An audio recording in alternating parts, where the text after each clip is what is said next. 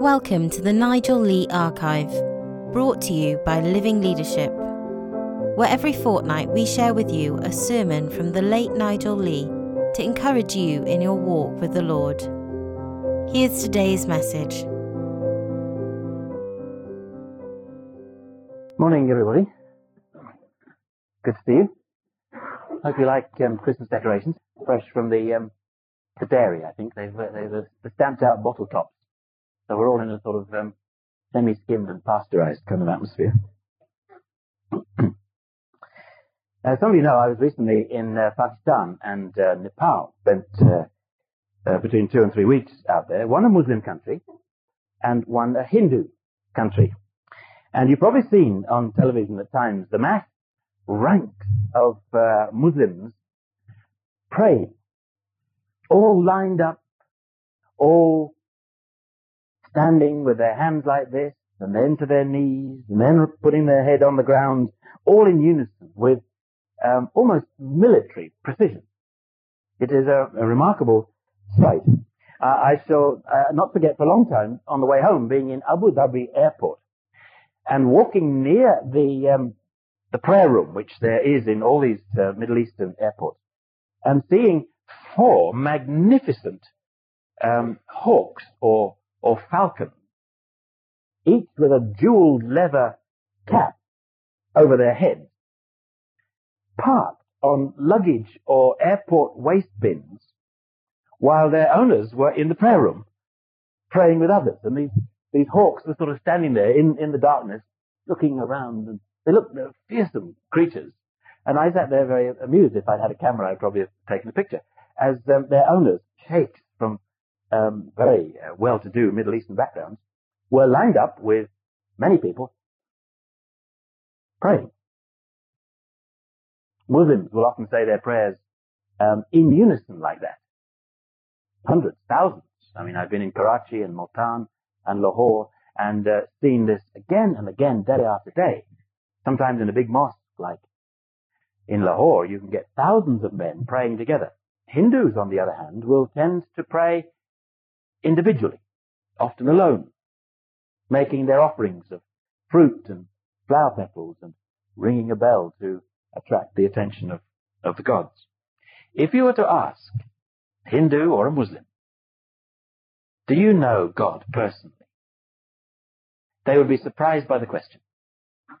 In fact, many Muslims, um, to whom I have, and with whom I've, I've talked over these things, um, might even consider the question blasphemous. They know respect for God, undoubtedly. Uh, they would have a desire to please God, in many cases, certainly. But knowing Him personally, they wouldn't believe that it was possible and would deny uh, to you that it was absolutely possible. Just over, um, around about two weeks ago, I was in in Multan, in the middle of Pakistan, and I had been taken out in the evening um, to look at a monument to two men, um, one called Agnew, one called Anderson, who had been murdered at the start of the last uh, Punjab War in 1848. These men had been done to death, and I was standing there with my niece, sort of gazing at this monument as it was beginning to get dark. And two young Muslim students came and um, uh, tried to uh, engage us in conversation, and they wanted um, both of them uh, probably to have a work on their English, but certainly to press upon me uh, the wonders of Islam. And uh, they asked me, "Are you a Christian?" And uh, I began to say, "Well, there's two kinds of Christians. You, you, you realize that there are Christians who um, are Christian on the outside, maybe they have the label. They would call themselves Christians. They would sign that on some form if they were going into hospital or something like that. Um, but there's another kind of Christian um, where being a Christian is much more a real thing inside. Oh yes, they said we, we understand that. We recognize that very well. Uh, we get um, well, we get exactly the same with Islam. But in all their spreading out for me, the wonders of what it was to be a Muslim, not once did they even suggest that it was possible through Muhammad or through Islam to know um, God personally. And the, the, the contrast was quite striking. I want to say this morning that this is part of the uniqueness of the Christian faith. the possibility of knowing God personally. It's right at the heart of what it is to be a Christian.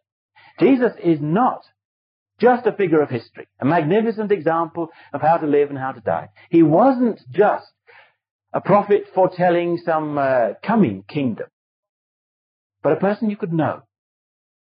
And you find Christians saying this from the very earliest days as someone that you could know and relate to, talk with, hear from, do things with, and so on. You can actually know him personally. In our own country, back, you know, thousands of miles back now, um, from the Middle East, back, uh, back in Britain, you will find in all the surveys that have been done over recent years about people's beliefs and uh, what they think about God and life and future and so on. Um, the number that would say they believed in God or would like to believe that there is a God or suspect that there is a God out there somewhere, that number for years now has not really varied. It's about 65, 70% of the entire population will say, yes, that is the basic assumption that they, they make. And yet if you ask folk whether they know God personally in this country, although so many will say, the vast majority will say that they, they believe there is a God out there somewhere, do you feel that you know him? Is it, is it a personal thing that you have with God? No, they would um, say God is probably out there, but I don't personally actually um, know him. Now this accords exactly, this statistical finding that we make in our country, it, it accords exactly with what the Bible explains to us. It is possible to know a great number of things about God just by walking around intelligently with your eyes open and looking at the created world. Very few among us probably have not sensed at times when you're looking at a, a beautiful scene, one of those times that just grabs you. Have we not sensed that there is a God of beauty and order who has painted this picture? Painted it but left it unsigned perhaps. But how else could it have come into being? Or there are times when we glimpse the awesome power of a creator God. When perhaps we look at a storm raging on the sea or, or the, the wind blowing or a hurricane or whatever. Or uh, nothing so huge and terrifying. Just take a little newborn baby in your hand. A tiny little baby. Something like 60 trillion cells in that little baby. Each one containing more information than would fill the entire shelves of a university library. Is there not a, a God, we, we think sometimes? Or we don't even look at the world around us and sense that there is perhaps a God. It requires that sort of an explanation. We look inside ourselves, into our own consciences, our sense of our own moral failure. And our conscience can tell us of, of guilt and of wrongdoing, of, of lies, of broken promises, of disappointments, of hurts in the way other people have perhaps uh, treated us, or the destructive anger that we can feel in response to the things that have happened in our lives. And we feel that there is a God that we ought to answer to, but we don't know how. These things are very, very common um, in our society. Through creation and through our consciences, we can sense something about God. But so can Muslims and Hindus and anyone else. The uniqueness of Christianity is that it goes the major step further that we need to make God personally known. I'd like to read you another little passage from um, the Gospel of John that uh, Kim read from earlier on. It comes from the 14th chapter. Um, don't, don't, worry if you haven't got a Bible or don't turn to it. I'll just read it from a simple modern English translation. Jesus at this point has just said uh, as he's coming to the end of those three years of public work. 30 years private as a carpenter, three years of public work, and he has said within the last day or two of that, told the disciples that he's going to leave. He's going to go away to heaven, and he says, you know the way to the place where I'm going. Thomas, one of the disciples, said to him, Lord, we don't know where you're going, so how can we know the way? Jesus answered, this is such a well-known line or two from the New Testament. Jesus said, I am the way and the truth and the life. No one comes to the Father except through me. If you really knew me, you would know my Father as well. From now on you do know him and have seen him. And then Philip, one of the other disciples, said, Lord, show us the Father and that will be enough for us. And you can imagine at this point Jesus almost rolling his eyes, thinking, how long is it going to take these guys? I've been three years. Jesus said, don't you know me, Philip? Even after I have been among you such a long time, anyone who has seen me has seen the Father. Don't you believe that I am in the Father and the Father in me? I want to say three things and then wrap up. Number one, this is why Christ came. So that we could know God personally. This is exactly what he's saying in this passage. If you really knew me, you would know my Father as well, he says there in verse 7. He says, anyone who has seen me has seen God. I am God. The Father and I are one. If you've seen me, you've seen God. Uh, how can you say, Philip, show us the Father? I am in the Father and the Father in me, there in verse 10. This is the breathtaking claim that we think again at Christmas time. Think again about it. That God actually came in Christ so that we might know what God is like. God wants us to know Him so badly that He came as a human being. Jesus is the unique disclosure of God's character and personality and ways and so on. This explains the uniqueness of his teaching. Never been surpassed. Never has Christ's teaching got the feeling of it somehow being dead and, and passe and not relevant and doesn't touch us. Unique. It explains why he was so powerful. The things that Christ did, raising the dead, healing the sick, walking on water, can only be explained by what he's saying about himself being true. That he was in fact God come that we might know God. It explains his worldwide impact. When the Christian church began, the ratio of Christians to non-Christians was thousands and thousands and thousands to one. And yet now something over 50% of the world's population would say, whatever they mean by it, that they are in some sense uh, Christians. This is what Jesus was explaining over and over again to his disciples. and they were Jews. They were stubbornly resistant to this sort of a notion that God could come. But it is the, the uh, great central miracle of the Christian faith. God has come into a world of, of pain and injustice and misery and to move amongst the people who cause all that, to start changing them from the inside one after another, little by little, with their willingness and, and their cooperation. When this dawned on the disciples, this is what made all the difference to them. Jesus is God. I came across recently a, a story um, from a long time ago, um, from the last century actually. Uh, there's a cathedral in the, the German city of Freiburg. Um, beautiful, magnificent Gothic cathedral down in that Black Forest area. And in the 19th century, there was a crusty old organist. You know how musicians can sort of go that way sometimes.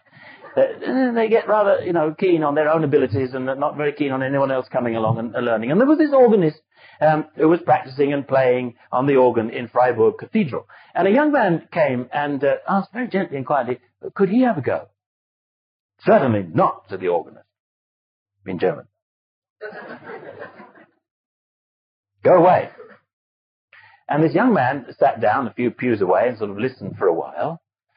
And then he came and asked the old man again, could he perhaps have a go?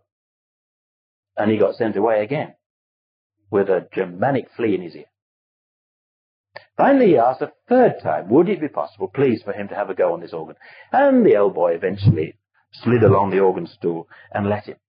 And this young man sat down and began to play, and the most astonishing music began to float up into the ceiling. He could play. And the organist asked him after a little while, who are you? Mendelssohn, he said. the ultimate master. And uh, the old man was, was humble enough to say, I nearly missed it. You know, I, it would have been so easy for me not to hear him, not to recognize him, if I had just kept on instinctively uh, turning him down.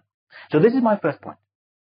Jesus, the Jesus of the New Testament, the one we've been singing about, reading about this morning, he came so that you can know God personally.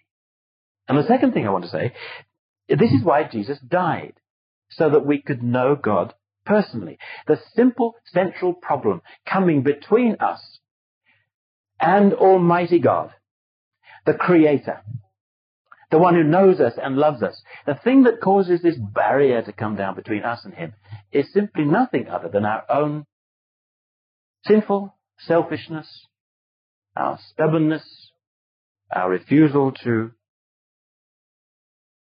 go His way. This is a virus, as it were, that, if I can use an image that means a lot to me just at the moment, it's a virus that gets into our system and wrecks everything.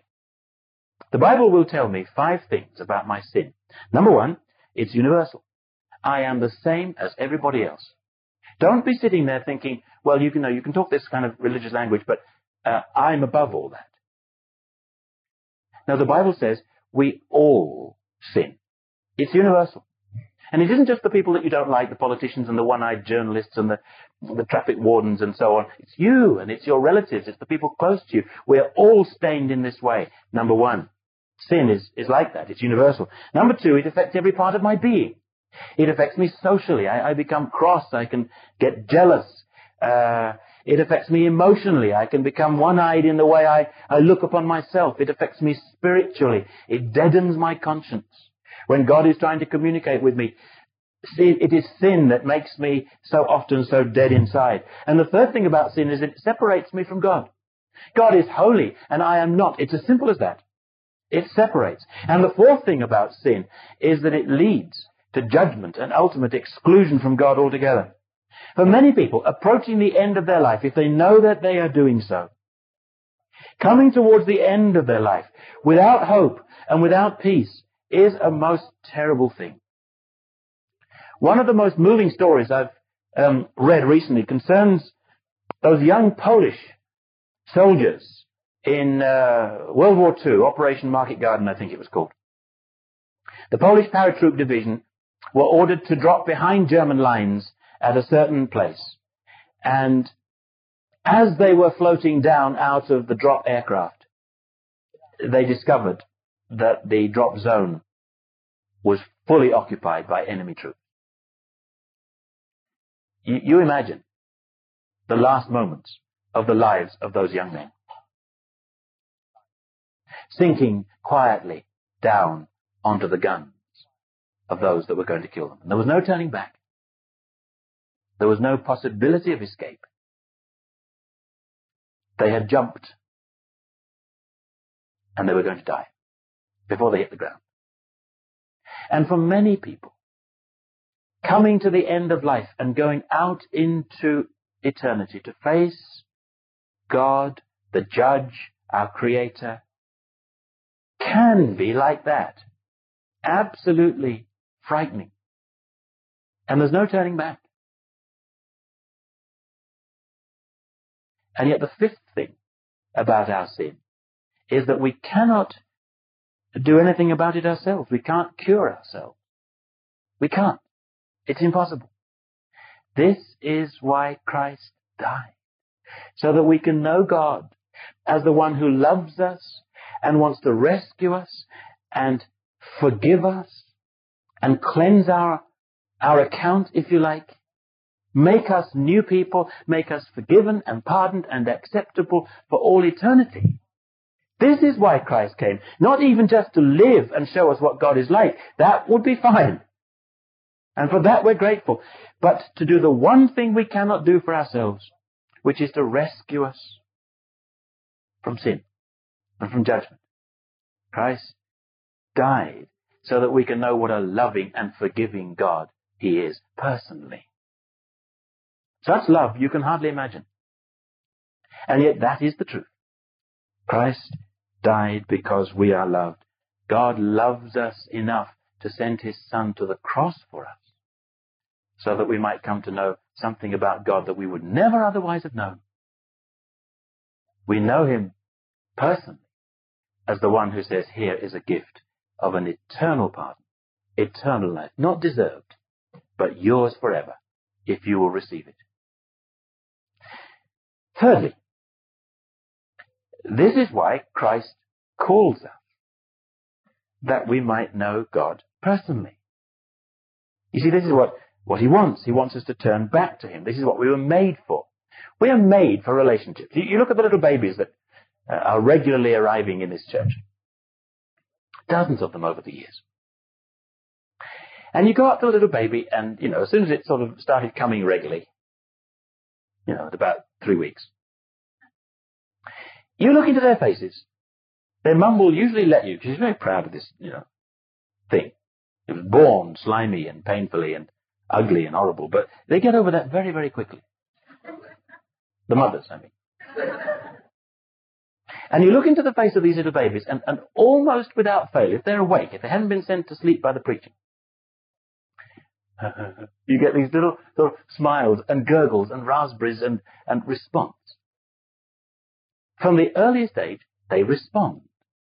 Relationship matters to them. What's the most important thing, students, in your university career? Degree? I doubt it.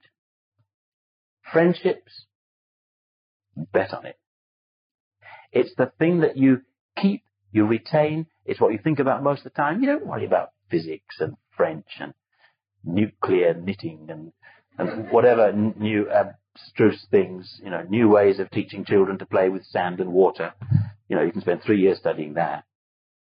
But what actually matters very often is, is the friendships. We're made for relationships. It's, it's the great truth. Kim was saying it earlier on. Is what we believe in this church. And we are designed that way. All of us human beings. This is why when relationships break, when marriages break, it is so painful. And, and the pain lasts a long time, even if the marriage wasn't all that good for a while before it broke. You still think about it every day.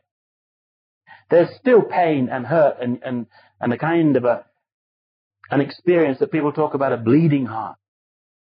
It's because we are made for trust, for, for loyalty, for relationship, for, for partnership. It's the way we've been designed. And why are we built that way? All of us, every single one in the room. It's because the ultimate relationship is there for us.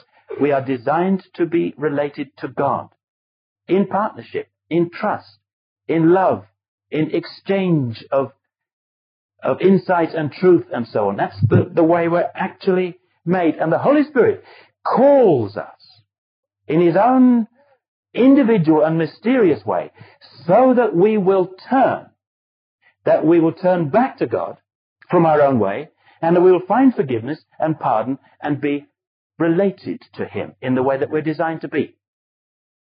Let me tell you um, the story of um, someone that um, I was meeting again just recently while out in Nepal. There's a fellow um, Actually, he became a good friend of Adrian. Is Adrian? He's gone out with the kids. He's no. Um, Chunman, this fellow's name. Um, tell you Chunman's story. His brother, a Nepali fellow, was a was a Christian and was meeting up with a number of of other young Christians in Nepal some years ago. Um, there were a little small group in, in their town or village, and uh, this was at a time of considerable persecution, really, of Christians. It may even have been when it was still illegal to become a Christian in Nepal. Uh, they changed that in sort of 1991 with a change to the constitution. But certainly, um, you are going to be very unpopular if you became a Christian. And Chunman was a Hindu, but he decided out of the kindness of his heart to take some, some cups of tea and maybe a little bit of something to eat uh, to this little group that was meeting in a room somewhere who were all Christians, and sort of give it to them, you know, to be kind, out of the kindness of his Hindu heart. And just at the moment that he arrived with, with the tray, the police arrived to arrest everybody. And he got arrested. And was thrown in prison with all, all the rest of them. And uh, he now found himself locked up for being a Christian, which he wasn't. But he was locked into the same jail cell as all these other little group of Christians, there were five or six of them. His brother and his brother's friends and so on. And um, he, he watched them with absolute astonishment as they reacted to this thing that had happened. No fear. Only um, an almost supernatural sense of, of joy and uh, satisfaction and, and uh, just an extraordinary peace and great affection together. You know, sometimes when you put people in a situation like that, they start planning how to betray each other, how to blame the other one to get off. You, you can see it constantly every week uh, in the courts of this land where two or three people are accused of the same crime. They immediately fall to accusing each other. Not these guys. And their main concern seemed to be that uh, this fellow Chunman should actually become a Christian like them. And it was for being a Christian they were in jail anyway, but they were very keen to persuade him to, to become one. Anyway, the, the time came for him to be interrogated, and uh, he was going to face the local chief of police, and um, he was in real turmoil now because it seemed to him, watching these other guys, that Christ was alive. These people's Savior was real. And he knew that he was going to be asked the question, are you a Christian? And if he said, no, no way, no, there's been a big mistake, I'm a Hindu, he would be out of prison and off just like that. And yet, he sensed the Holy Spirit beginning to draw his heart and show him the reality of all this. And so the, came the moment when the um, the local uh, police chief uh, looked at him and said, "Are you a Christian?" And Chunman was absolutely astonished to hear himself saying, "Yes, I think I am." And he said, at that moment, it was as if uh, a tremendous sense of sort of joy flooded his soul. Um, he knew he'd done the right thing, and he knew that Christ had become his Savior too at that point. So he began his Christian life in jail, which I suppose is as good a place as any. There's certainly a good long tradition of people uh, beginning there. The Holy Spirit working. But the Holy Spirit looking for an obedient response. This is what the Apostle John said. Uh, no, so this is what uh, Paul said in one of his writings. If you confess with your mouth that Jesus is Lord and believe in your heart that God raised him from the dead, you will be saved. For it is with your heart you believe and are made right with God, and it is by confessing with your mouth that you are saved. So that's how Chunman began. He, he obeyed as he sensed that drawing, calling going on inside him, which maybe some of you um, have been sensing for a while. Maybe a partner is a Christian. Maybe you've been hearing something from people at work. Maybe you've had that sense of, of God Himself starting to say, look, this needs to be sorted out in you. You need to open the door of your life to me. And it is as we obey at that point that we turn and come to Christ. John said, how can we be sure that we belong to Him? By obeying His commandments. If someone says, I know God, but does not do what He says, that person is a liar the truth has no place in them. Paul, in one of his letters, the letter to his friend Titus, spoke of people who claim to know God, but by their actions they deny him. Every single one of us here is a sinner, failing the standards that God sets for us. Every single one of us here is so much loved by God you can't believe it. And God sent his son Jesus to be our personal Savior.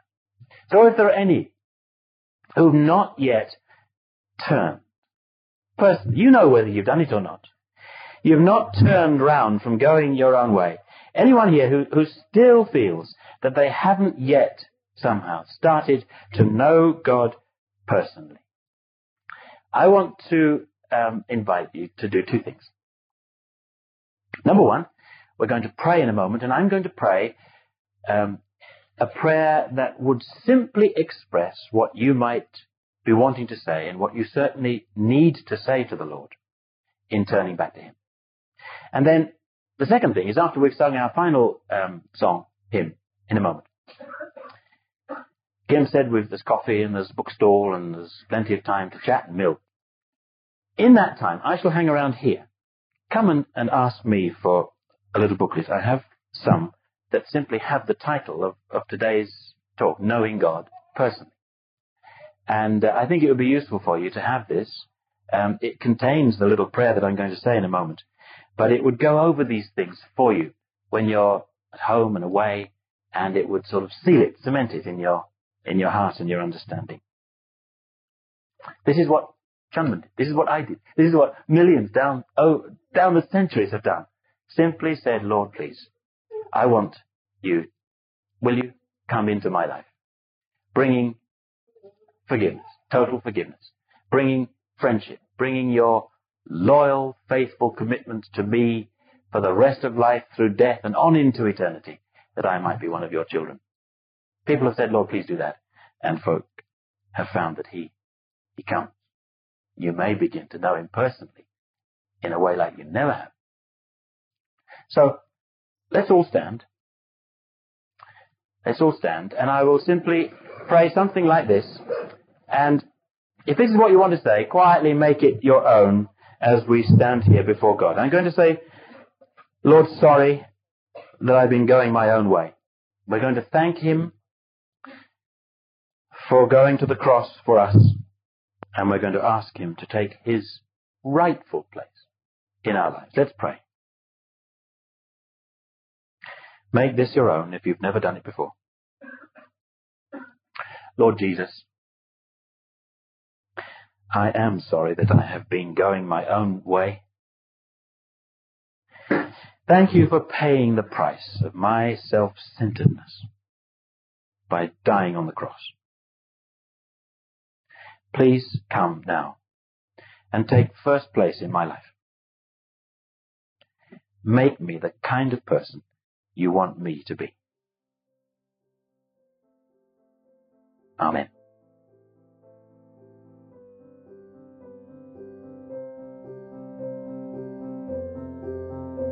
Thank you for joining us today. The Nigel Lee Archive is brought to you as a podcast by Living Leadership. For more information on the Nigel Lee Archive or Living Leadership's other ministries, please visit www.livingleadership.org. God bless.